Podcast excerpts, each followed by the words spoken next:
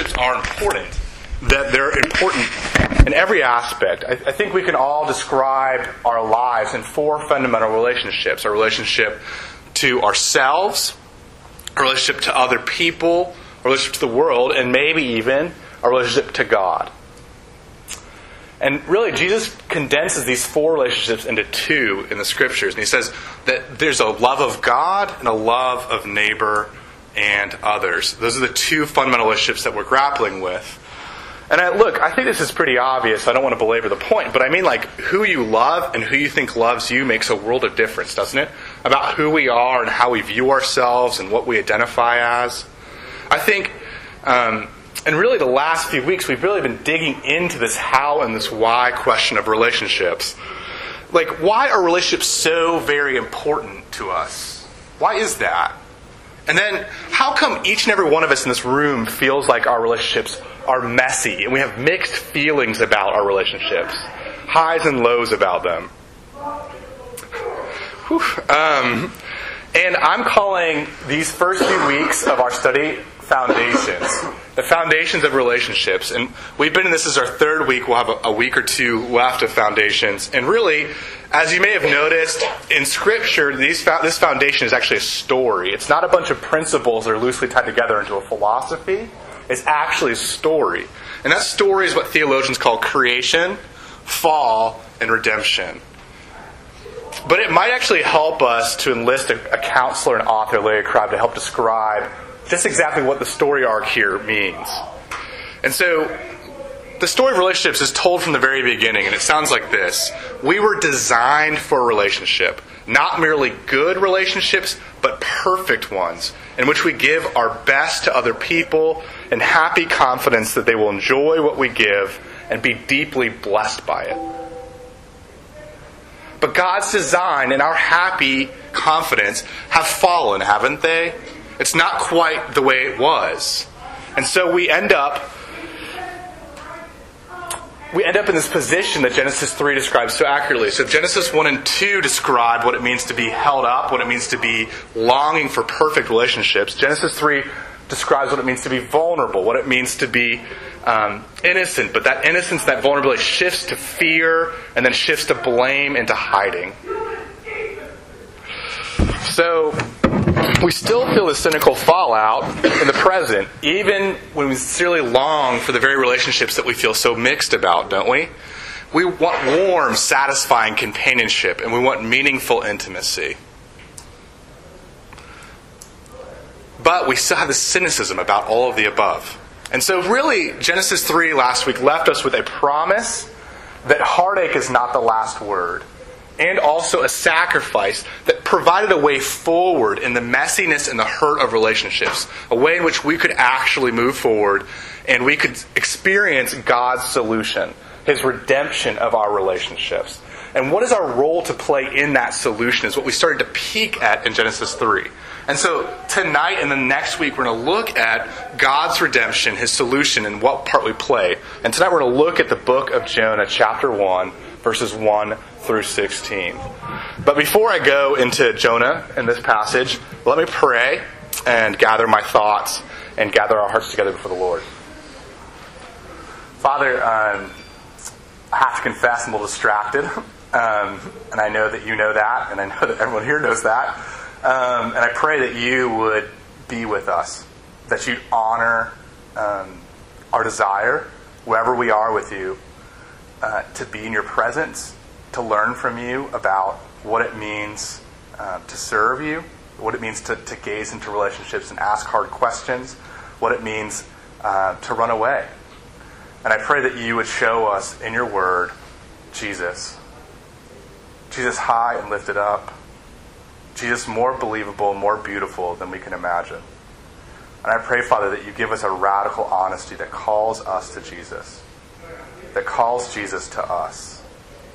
And I pray, Father, that you would nurture and encourage us, um, even in the midst of distractions that we brought into this room, that are in this room, and maybe that we're leaving with. And I pray that you would transform those things and that you would um, set this time apart and change us in the very core of our being.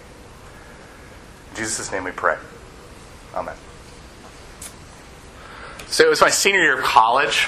Another embarrassing college story for you. Um, and I was driving back from winter break. Um, you have to understand I was something of a fourth quarter quarterback in uh, college. I loved the two minute drill. That was basically all I ran. So I would wait to the very last second to do all of my work. And so I was not a stranger to the last, uh, the cram session, the all nighter. Um, and so I had a, had a system before energy drinks were real popular where I double fist Mountain Dew and the original energy drink. And I would then eventually take a nap between 2 and 4 a.m. And that's how I basically got through finals every single semester. Brutal. Um, would not try that at home, okay? So, or at Davidson. Anyway, as you can imagine, this kind of took its toll on my wakefulness. And in particular, uh, it took its toll on a particular seven hour drive I had my senior semester from North Carolina to Ohio back home for the holidays, right? And so I think I want you to picture me in my car. I was drowsy. I had packed everything I owned in a laundry bag. It was a sad, disheveled mess. Um, and I had this peace, though, like I got it done. I finished my exams. Nothing for three weeks. You know, at that time, three weeks felt like a long time. And I was driving this route that I had driven every single holiday every single holiday. Didn't change locations when I when I was growing up or when I was in college. So I drove back and forth eight different times. The seventh to the same place. Okay, same route. And um, and though I was a bit tired and a bit distracted, I had full confidence, full confidence that I could make it to this destination in a timely fashion. That I would be home all right. And I remember uh, I had bought and was listening to this awful audiobook uh, that described tree rings, and it was just miserable. So I was very not the kind of thing you're looking for when you're trying to get pepped up uh, for a drive. But as I was listening to this, I saw this interstate sign fly by my right hand side, and I was like, "Wait a minute!" I paused the CD player. Was that? Did that say what I thought it said? And so, of course, I narrowed my eyes in concentration, tightened my 9 and 12 position on the wheel, right? It looked forward with determination, not going to miss the next sign. And sure enough, a little later I saw the same sign, obviously a different one, but the same sign in the same direction. It said I was going I 64 east, the exact opposite of the way I was supposed to be going. If you know me at all, that's not that surprising. Um, but I've noticed that the direction. So, anyway, I'd been going the wrong direction for at 70 miles per hour for at least an hour. Brutal. Have you had this moment? So, here's a question What did I need to do to make this right? What did I need to do to get home? Right? Could I just ignore my mistake, keep driving, white knuckles, 70 miles per hour in the going east on I 64? And somehow get home to Ohio? Well, I did try that a little bit, I have to confess. um, no, I needed to pull off the highway, have an honest moment with myself. Sid, how could you? And admit that I had gone the wrong direction for a better part of an hour at 70 miles per hour. And look, this honesty would not have actually been enough to get me home, would it? Right? Me on the side of the road, I actually had to turn around my car and drive the opposite way, I 64 west. Okay? And then I'd actually get home for Christmas. So to finish my story, again, eventually, after a while, I did pull off. I did uh, have a good talk with myself, got honest, and then I did turn around my car and I did drive the right direction. I, I'm assuming you knew this because I, well, I'll be somewhere in the eastern seaboard still. I don't know. What would the. Anyway, I feel like people like really want me to resolve my story, so there you go. Okay? I did go in the right direction I made it home way late into the evening. I mean, I want you to understand that pulling off on the side of the road on an exit and having an honest conversation with myself is a picture of what the Bible calls confession. That's what confession looks like. Okay? And that turning around and going the right direction, west, towards home, is a picture of what the Bible calls repentance. And that's what we're going to talk about this evening. We see it so clearly in um, the book of Jonah, minus the cars and highways. Because you see, Jonah comes to a similar understanding about how the spiritual life works. Jonah has run away from God, he's run away from himself and his community. But then God intercedes in a loving way, and Jonah, in response, confessed who he was and who his God was and then he turned around, right? He stopped his mad getaway. He threw himself off the boat so that he could both face himself in that moment of confession and face others in that moment of repentance. And really, the book of Jonah speaks to us in our humanity and also in our space at Davidson here, I think. Because here's what it's asking us it's asking us to honestly examine our relationships, our relationships with God and our relationships with other people. And it's asking us this question Are we confessing and are we repenting? And really, it's asking this question because confession and repentance is part and parcel of God's cure, His redemption for our relationship problems. They are the motion that draws messy, hurting people together. You see, if we don't repent and confess, we move farther and farther away from each other. So, Jonah chapter 1, verses 1 through 16 tells us this truth. It's very simple. Practice confession and repentance in your relationships. Because Jesus' sacrifice on the cross has given you the freedom to do so. Okay? So we've got to practice repentance and faith in our relationships because Jesus' repentant or Jesus' sacrifice on the cross has given us that freedom to fully and finally repent and confess who we are. And so I'd like to really just basically take the rest of the evening to discuss the context and the actions associated with confession and repentance that we see in the story of Jonah in chapter 1, verses 1 through 16. And I think, not surprisingly, if you've, if you've heard a few sermons, it breaks down to three points. Okay? There's three plot points that we're looking at. Okay? And I know you don't have a handout, so I'm going to try to repeat these. Okay? First, in verses 1 through 3, we see the problem. Okay? The problem is this why we run away from relationships. So, verses 1 through 3, why, why we run, run away from relationships, the problem. Okay? Verses 4 through 6, we see God's solution to our problem confrontation and conflict. God's solution to our problem is confrontation and conflict. We see that in verses 4 through 6. And third and finally, in verses 7 through 16, we see our role in God's solution.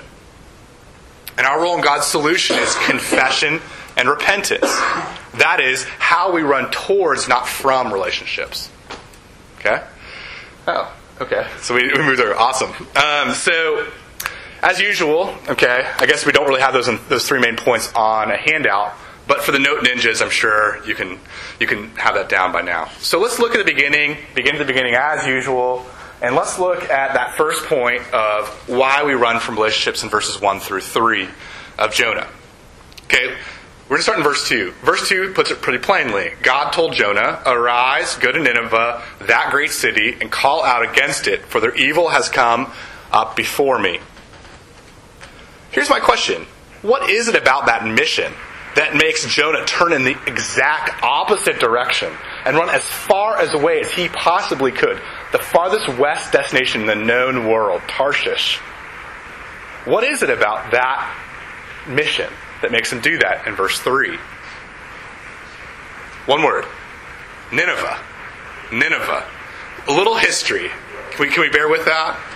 They're already applauding for me. History, yes. yes. Nineveh is a very loaded destination, okay, for God to choose. Why? Because it's the city of the original evil empire, Assyria. Do we know anything about Assyria? Assyria was not just the military enemy of Israel, okay? It was the enemy of a lot of peoples in the ancient Near East. It made them pay a, uh, what's the word, tribute. And it also basically threatened Israel's existence to wipe it out of existence for almost all of its entirety of, of Assyria's reign. But you know what's amazing about Assyria is they backed up all of these threats with incredible cruelty. So this is a quote, just to back up that saying, from Assyria's own royal archives. This is not Israelite propaganda. This isn't from like the ancient Israel times, okay? It's Israel, it's Assyria's, excuse me, own history. The Assyrian king, I'm going to try to do this, Azar-Nasir-Pal II. If you just go fast, no one notices. Okay, Azar-Nasir-Pal II boasts, this is his quote, I took their warriors prisoner Many of the captives I burned in fire. Captives. I burned in fire. Many I took alive. From some I cut off their noses, ears, and fingers. I put out the eyes of many of the soldiers. I burnt their young men and women to death. That's messed up. That's messed up, isn't it? This is a king bragging about torturing and dishonoring people who surrendered to him women and children. Just let that sink in for a second. Maybe you're starting to understand why Jonah was a little bit consternated. Okay? So, but Jonah is not just running away out of fear. And we know this because of later in Jonah, in chapter 4, verse 2, we see that Jonah doesn't flee as far west as possible because he's scared. We read in Jonah chapter 4, verse 2 this Jonah says to God, That is why I made haste to flee to Tarshish, for I knew that you are a gracious God and merciful slow to anger and abounding in steadfast love, and relenting from judgment. What? You see, Jonah ran from the relationship with God and from his relationship with, his, with God's people because he thought God was unfair. He ran because he thought God was unfair. Jonah thought that God would hurt those who follow him and trust him. And he thought that he was going to love the people that torture Israelites for fun. And really, this is the same reason we run from relationships, isn't it? We run from God and other people because we feel like they're unfair and they're hurtful. And maybe other people are actually hurting us even right now. Maybe other people will hurt us and have hurt us in the past. And look, before we get this, I'm going to say this again in the, in the weeks coming, but I want, to, I want to be real clear. I'm not advocating anyone to return to abusive relationships. Okay, I'm not advocating anyone to go back to an abusive relationship and get abused. You know, Jesus tells us to be harmless as serpents and wise as uh, sorry, harmless as doves and wise as serpents. Okay, wise as serpents. And this wisdom is actually oftentimes removing yourself from a person or a relationship that's abusive, and sometimes rendering them over to the legal consequences of their action. How do I know this? Because the book of Proverbs, right? The book of Proverbs tells us that at the very least, the Bible is not calling us to treat every single person we meet with the same level of intimacy, the same level of innocence. Okay, the book of Proverbs says there's scoffers and there's fools, and there's versus friends. And you don't treat scoffers and fools the same way you treat friends and vice versa. Okay? More on that later. Okay, that said, I want to put this very clearly. If you run away from every relationship that hurts, you will have no relationships. Okay? If you run away from every relationship that hurts, you're going to have no relationships. The people who are married are already smiling. Okay? Why? Because every human being on earth, on this planet, including you, including me, every single person, will at times manipulate you and manipulate the situation, the relationship, to his or her advantage. Look, your friend, your parent, your significant other will sometimes, maybe even often, argue just to win the argument and not to portray the truth. I know it's shocking. Okay? And they will at least sometimes make you hurt just because they hurt. And it's this fear of getting hurt, right, whether that's getting socially snubbed or feeling like we're about to become emotionally overdependent, or maybe it's just failing at relationships in general that we're afraid of, whatever it is, the fear of relationships kills relationships. It makes us run for Tarshish. And by the way, Tarshish in the, in the Old Testament for the Hebrews, for the Israelites, was a remote fantasy tropical getaway. It was the place of monkeys and gold and splendor, honestly. Okay, 1 Kings chapter 10. Okay, so look, maybe Tarshish for us. What is Tarshish for us? Okay, I'm just gonna say Tarshish as many times as possible. okay, what is Tarshish for us? Tarshish is a deep, okay, maybe for us it's a deep, personal, heart to heart relationship with a Netflix original. Okay? Maybe Tarshish is a fake, airbrushed world that's, that's populated by instant click, yes, get whatever you want pornography. Maybe Tarshish is the way in which um, you have a relationship with calorie counting that you think you always win, but you're actually losing. Relational hurts and the fear of them make us run to a room with the shutters closed and a locked door. Relational, relational hurts sometimes make us run to the exact opposite, but feels the same. A courtyard full of people who really don't want to know you and will never say anything honest to you. Listen to the way that C.S. Lewis confesses his own tendency to run, to flee. This tendency he sees in himself. Okay, it's a rather lengthy quotation, but C.S. Lewis, I feel like it's got to be good. Okay? I am a safety first creature. Of all the arguments against love, none makes so strong an appeal to my nature as careful, this might lead you to suffering. But there's no safe investment. To love at all is to be vulnerable.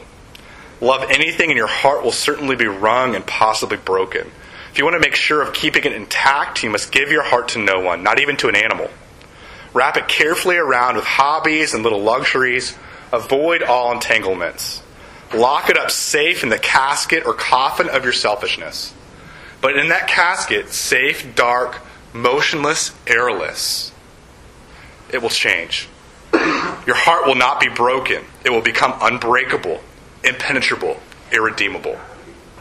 I believe that the most lawless and inordinate loves are less contrary to God's will than a self invited and self protective lo- lovelessness. Christ did not teach and suffer that we might become, even in the natural loves, the loves between human beings, more careful of our own happiness than someone else's. Okay, that's a kind of confusing quote, but hopefully we get the gist of it. Okay? Basically, what C.S. Lewis is telling us is we've got to move from fleeing isolated safety, the safety of, safety of busyness and hobbies and little luxuries, toward the kind of honesty and risky engagement that is love. But how do we do this? Well, according to the whole Bible, but let alone this passage, God's got to act first. God has to act first. His intervention is what has to happen. And it's so often what we least expect, and actually, if we're honest, what we least really want.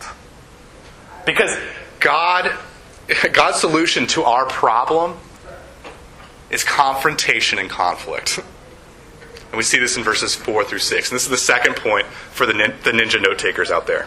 Okay? In verses 4 through 6, our pa- in our passage, we see a clear picture of how Jonah intends to handle his life, right? If you see what Jonah's doing, head under the covers, tucked away in his small, secure cabin, in the very interior of a boat heading in the opposite direction of potential pain. That's Jonah's life strategy. Numb to the danger outside of him and numb to the sickness inside of him. But notice that God, in his mercy, will not let Jonah run and hide. He confronts Jonah. He sends a storm and a captain after Jonah. Okay? And look at this. In a, not, in a short and not very wordy book, verses 4 and 5 tell us something very clear. I spent a lot of words trying to describe a storm, and I think we have to understand that this is important. Why would he spend so many, why would the author spend so many words describing a sea storm? Because this weather is not just some pointless detail about the story. It's the very means that God is using to pursue Jonah back to himself and back to other relationships, to awaken him from his spiritual slumber. I just, do you realize that God can and will shake, will use the entire heavens and earth to rescue his people? To come for his children. I love the way that Barbara Brown Taylor puts it. What we've lost is a full sense of the power of God to recruit people who have made terrible choices, to invade the most hopeless lives and fill them with light, to sneak up on people thinking about lunch, not God, and smack them upside the head with glory. I love that. You see, God cares so deeply and so powerfully about his people, even when we run and hide from him, especially when we feel the most weak and the most unlovely. Isn't that amazing? God cares enough not to spare no effort to interfere into our lives. And that's why He sends life storms our way. These crises that happen in our circumstances that knock us flat on our backs and make us face upwards to the heavens and perhaps even to God. I want you to think about perhaps that trauma that you've experienced, that family death, that horrific breakup, those, that wave upon wave of anxiety and depression, maybe that serves a purpose greater than personal misery in God's hands. Perhaps something minor that has become major, like a rough first few weeks of the semester or of college, right? Maybe it's actually an incident that happened abroad, or a friend who's finally been honest with you and it hurts Maybe this is meant to jolt us into a greater awareness of God and community. And a jolting confrontation of living community is exactly what the captain represents to Jonah and what he represents to us in verse 6.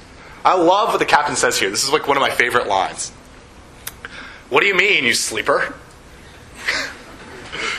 Arise, call out to your God. I couldn't really do my pirate voice, but I really kind of imagine that's a pirate voice like a lot of R's and mateys. Um, if you read the passage closely, you realize that this captain is actually saying to Jonah the exact same words that God said to him in verse 2.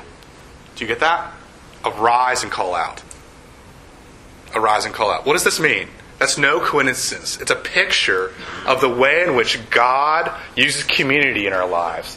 God speaks through other people into our lives. Do you have people in your life that you can ask hard questions about yourself with? Do you have people that you can ask how you really come across to? Do you have people in your life that you can ask, what do you like most and least about me? Will these same people barge into your moments of privacy and isolation and drag you out into public? Will they call you to pray and perhaps even to confess and repent? You see, it's oftentimes that God uses conflict and confrontation in my relationships to show me what's so hard for me to see. What I don't want to see and admit that I actually might be the problem in my relationships. That I actually might be the problem, or at least part of the problem in my relationships that in most of my semi normal, semi healthy relationships, I can hurt people as much as I'm hurt. That I can actually use conversations and people to my advantage to feel better about myself, to just feel okay for once. It's hard for me to see that and go there emotionally, and that's perhaps why I sometimes have to see my selfishness against the backdrop of real human lives. But facing myself and confessing my sins about concrete and particular real life instances leads me also to repentance, to, to a change of life that faces and loves other people. And we see this progress in verses 7 through 16, in our third and final point. Okay? We're, we're wrapping it up our role in God's solution. That is confession and repentance. Okay, look with me at verses 7 through 16. Okay, faced with God's storm in a community that's increasingly hostile in his face, what does Jonah do in verse 9? He confesses. That's a confession.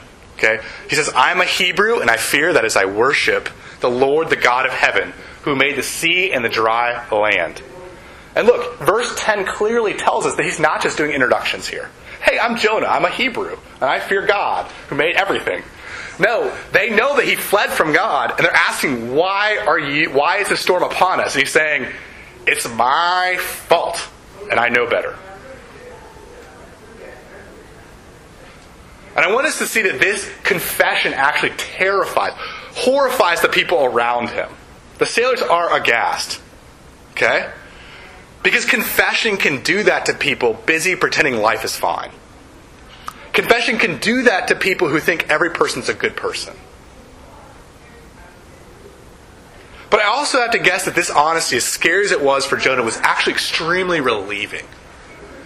Finally, he could be free. Finally, he could say who he was. It felt like relief. And I feel like when we confess, I know that when we confess, it feels like relief too. And so quickly we see how Jonah's confession turns into repentance. Verse 12. Jonah tells the sailors, Pick me up and hurl me into the sea, then the sea will quiet down for you. This is Jonah's solution to the storm, right? Why? Because the storm's only going to stop when Jonah ceases to flee from God. And how is the storm going to stop? Not by doing nothing, because he's still going west to Tarshish. He's going to jump off the boat and stop fleeing from God. But I want you to see this. I want you to see that, that sometimes repentance looks drastic and it feels like death. Sometimes repentance looks drastic and it feels like death. In the words of Matthew Henry, commentator, we must drown that which will otherwise drown us. We must drown that which will otherwise drown us. Repentance can feel like casting ourselves overboard into a stormy and uncertain sea. But finally, notice the sailor's reaction in verse 13. they don't accept it. They don't accept his repentance. They don't accept his confession, and they're trying to save themselves by self effort. Look, Jonah's done doing it, well, at least for the time being. There's a couple more chapters that he does it anyway. But also, this is our story. Every single moment of every single day at Davidson, we're trying harder trying to row ourselves out of a bad situation. Look, we prefer the self protection of isolation to confession. We prefer choosing harder, try, excuse me, trying harder to completely control,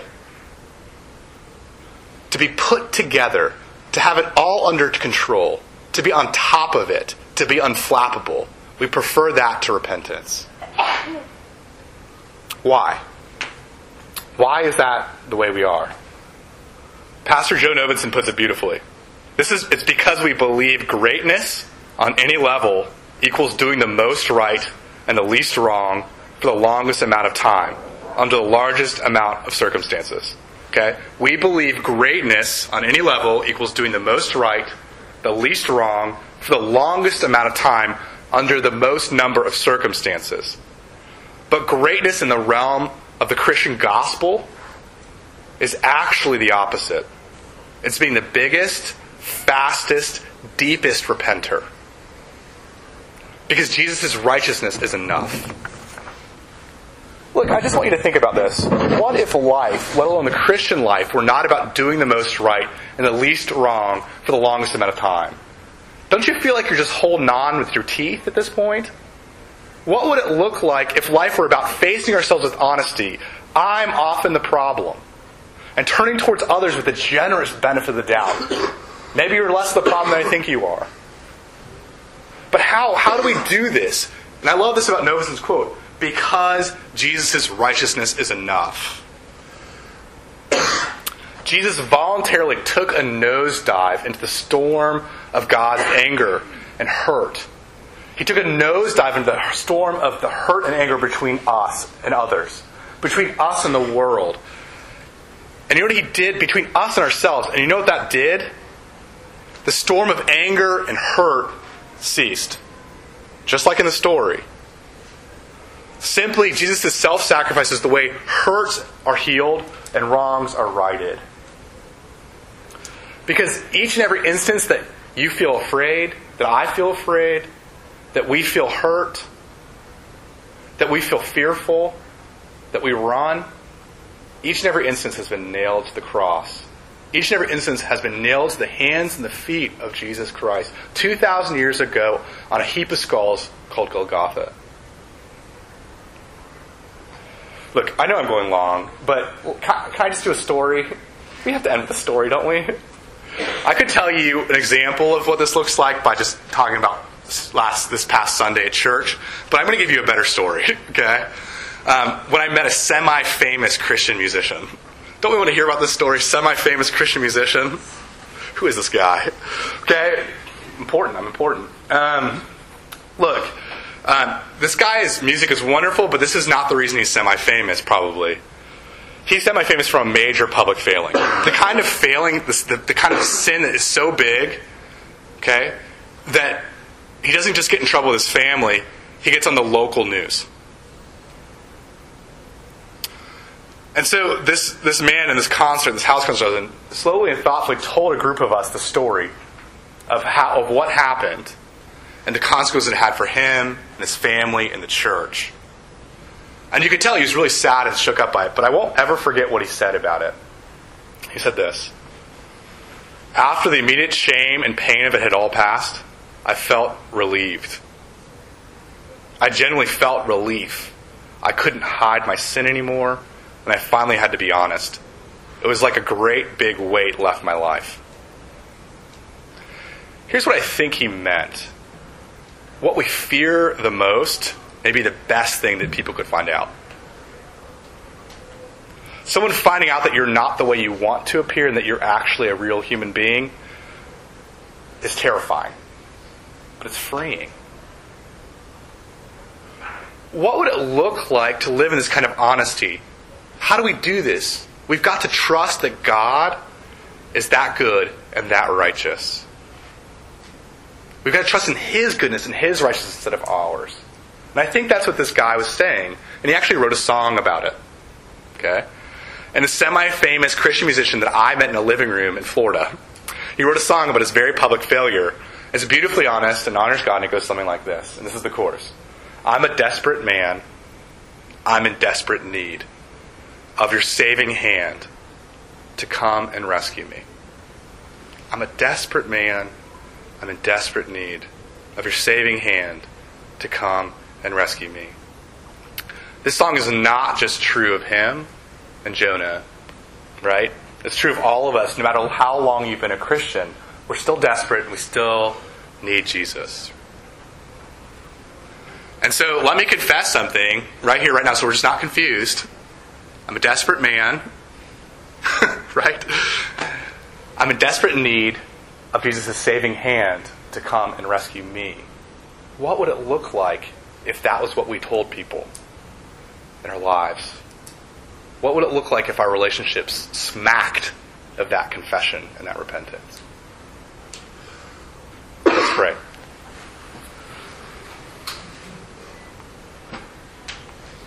Father, it's a hard sermon to take in. Um, it's hard to, to, look at the pain of our relationships and to look at the ways in which um, you call us to be radically honest, uh, to not run, um, to turn back. And I pray that you would help us um, for this stuff to sink in. Um, I pray that we would see your grace and your mercy. I pray that you'd, you'd help us to see the ways in which you meet us, that you come first, that you pave the way, that you're a safe, soft place to land. And I pray, Father, that the takeaway for all these students wouldn't be um, more to do, it'd be more to rest in. I ask these things in Jesus' name. Amen.